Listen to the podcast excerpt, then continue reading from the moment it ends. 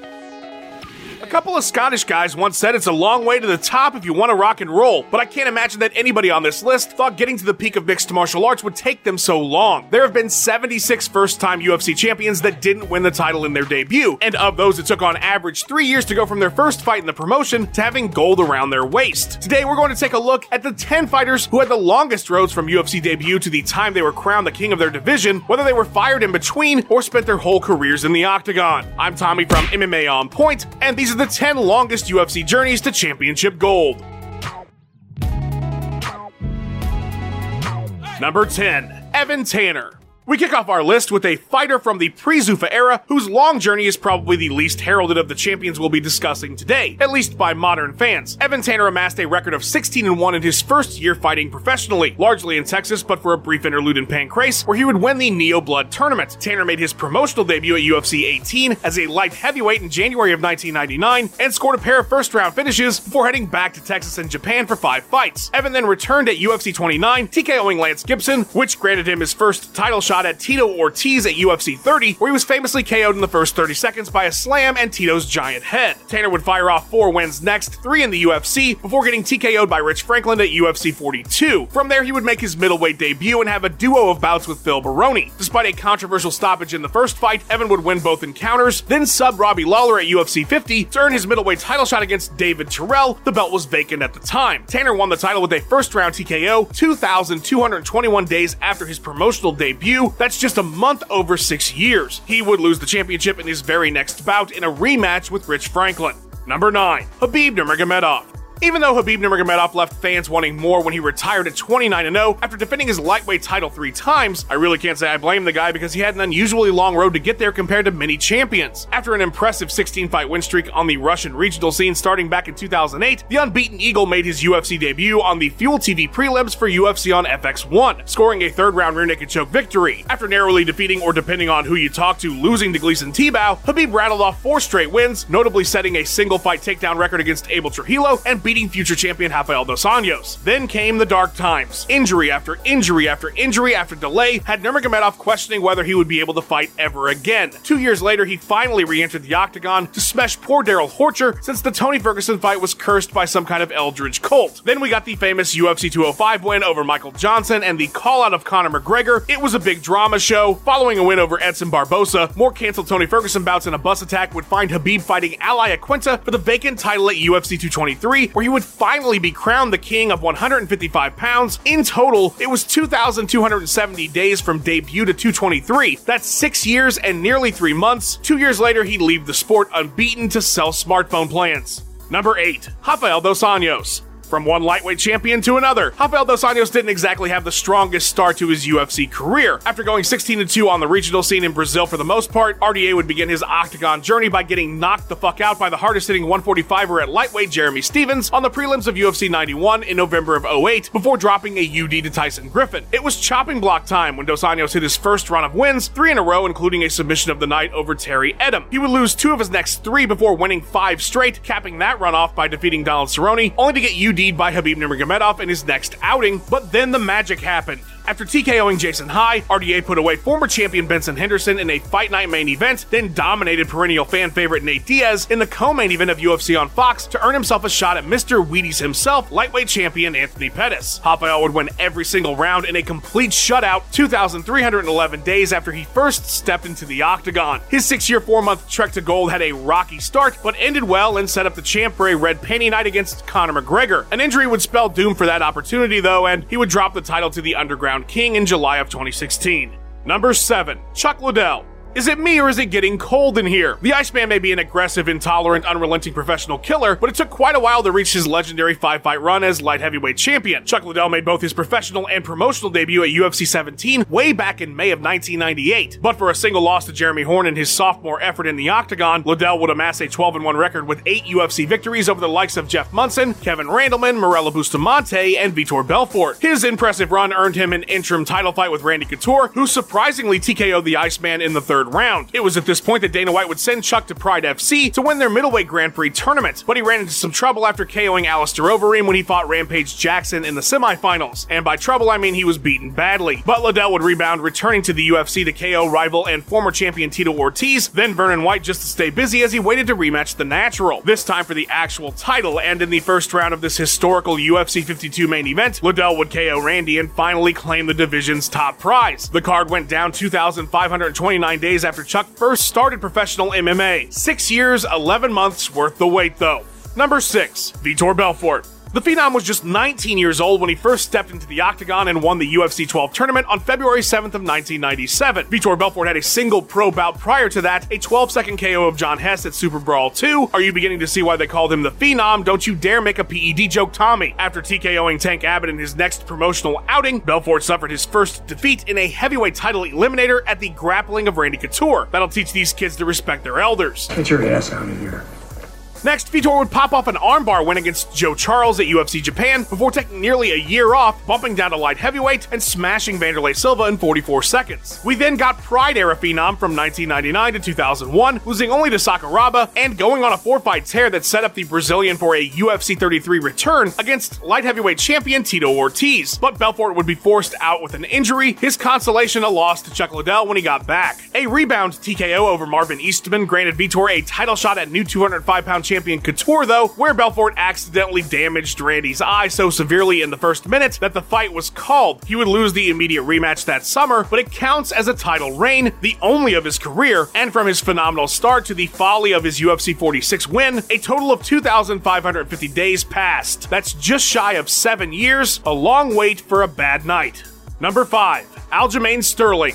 Oh, you thought the last entry was controversial? Well, let me tell you about Aljo Sterling and his seven year run up to UFC Gold. A four time CFFC Bantamweight champ, Sterling entered the UFC in 2014 a perfect 8 0, and that streak would continue through his first two years in the promotion, scoring four wins with three finishes, most notably against Takeya Mizugaki. Then the future champ hit a rough patch, back to back split decision losses to Bryan Caraway and Rafael Assunção. He would get back on track though with victories over Augusto Mendes and former title holder Renan Barao before suffering his worst defeat, a brutal first round KO by Marlon Moraes that left Sterling dabbing on the haters. 2018 would begin his ascension up the ranks though. He beat Brett Johns, he subbed Cody Stamann. That next year he won a UD over Jimmy Rivera. People started talking titles. He did the same to Pedro Munhoz. More fans were clamoring for him to get his shot. Then he subbed Corey Sandhagen at UFC 250, and there was simply no more denying him. So at UFC 259, Aljo took on bantamweight champion Petr Yan and gloriously defeated him to start the Sterling era. I'm just kidding, he very controversially became the first to ever win a title in the UFC off a DQ caused by a 100% illegal knee that may or may not have been devastating enough to warrant a victory for Aljo in a fight he was handily losing. I'll let you decide how you feel about that one in the comments. The official books will forever list him a champion though, and he did so 2,570 days after he first stepped foot in the octagon. Number 4. Fabricio Werdum. Things were going great for Fabricio Werdum in 2008. The world champion grappler cut his teeth on the Brazilian regional scene before heading to Pride for a stint and found himself in the UFC by 2007. While he would lose his promotional debut to former champion Andre Arlovski, back-to-back TKO victories over recent title contender Gabriel Gonzaga and up-and-coming talent Brandon Vera had Vai Cavalo pretty much lined up for a heavyweight title challenge. He would just need to beat promotional newcomer Junior Dos Santos. That should be easy, right? It wasn't. He got folded up like fresh laundry and cut from the promotion without any notice. Well, fuck Fabricio Werdum, I guess. The Brazilian would sign with Strikeforce and rattle off a couple victories before doing the unthinkable and dethroning the greatest heavyweight in the world, the unbeatable Fedor Emelianenko. While his victory shook up the whole damn sport, a disappointing loss to Alistair Overeem in his next outing had a silver lining. He would be brought back into the UFC and kicked off the first year of his second run with wins over Roy Nelson and Mike Russow. Next, he would armbar Big Nog, a massive feather in any jiu-jitsu player's cap, before defeating Travis Browne in a title eliminator. But the title would have to wait. Injuries kept champion Cain Velasquez sidelined. Werdum would win an interim title over Mark Hunt and finally get his shot at UFC 188 over a mile into the sky in Mexico City, where Fabricio would take advantage of the lack of oxygen and submit the champion in the third round. From contender to fired and all the way back again, it took Werdum eight years to finally achieve that UFC gold, a total of 2,976 days. Stipe Miocic would violently take it from him shortly after his initial victory. This sport shows no mercy. Number 3. Michael Bisping.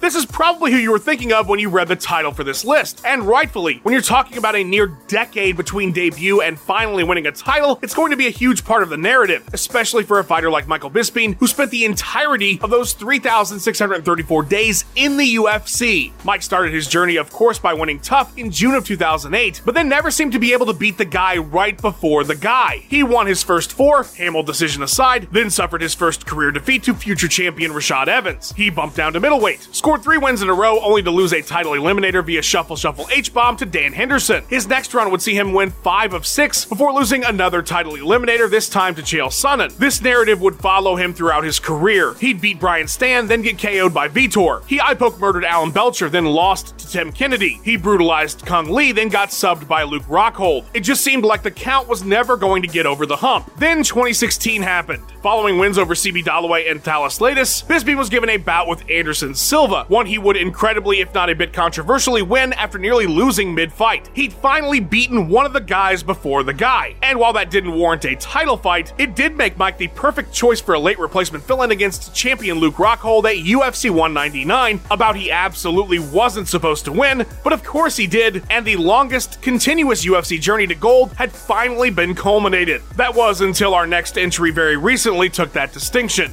Number 2, Charles Oliveira.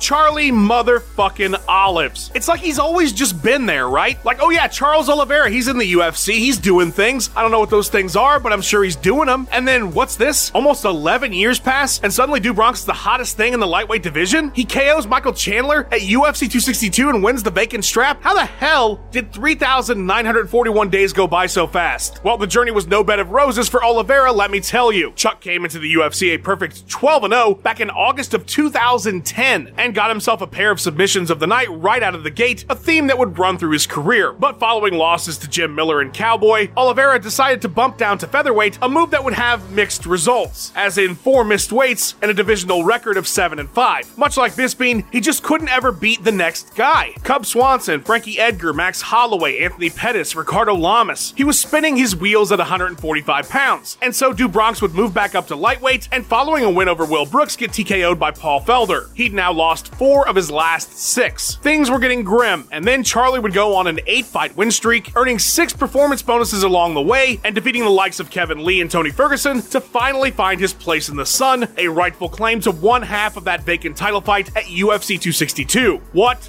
a journey, but not the longest. Not even close, in fact. Number one, Robbie Lawler. Oh, is 11 years a long time to wait to get a title? How about nearly 13? Yes, Robbie Lawler did not spend all that time in the UFC like Oliveira and Bisping, but from debut to his eventual title reign, there has never been and likely never will be another whose road was longer or more unlikely. For someone to best that record this year, they would have needed to debut in the UFC back in October of 2008 and not become a champion until right now. So unless Jim Miller or Matt Brown win a title soon, or Ryan Bader comes back to the UFC, Robbie's record 4,594 days will remain. Lawler's initial seven fight run in the UFC from 2002 to 2004 was full of highs and lows. He would leave 4 and 3, losing back to back against Nick Diaz and Evan Tanner. He wouldn't return for nearly a decade, but started off his time away hot, winning 8 of his next 10 and earning the Elite XC middleweight title before signing with Strikeforce. And while he would compete for that promotion's 185 pound championship, his record there was abysmal, going just 3 and 5. He certainly didn't look like a future UFC champion at that point. It looked like the best years were behind him, in fact, but then he changed camps to American Top Team, he bumped down to welterweight, and he made his UFC return by KO TKOing Josh Koscheck and Bobby Voelker before earning a split decision win against a man seen as the division's future in Rory MacDonald. That victory got Robbie his first UFC title opportunity, and he would come up short, a UD loss to Johny Hendricks at UFC 171. Two more contenders knocked off, though, and he would get a second chance at Hendricks, this time narrowly earning a split decision. The Ruthless One was finally a UFC champion. He would go on to have two of the greatest title defenses in the history of the sport before dropping the strap to Tyron Woodley, but what a hell of a ride. Big ol' shout out to my dude Luke Taylor for editing this video together. You can find him and his awesome digital art on Twitter at cool2me underscore. A big, big thank you to Ben Rosette, who provided that sweet tune you heard in the intro. Check out his music by clicking the link in the description and go give him a follow on his Instagram and Twitter page at Ben Rosette. Thanks for watching. Please give us a like and subscribe. We've got three new videos or more for you every single week. Let us know what you thought of the video in the comments below. Follow On Point MMA on Twitter and have yourself a wonderful day.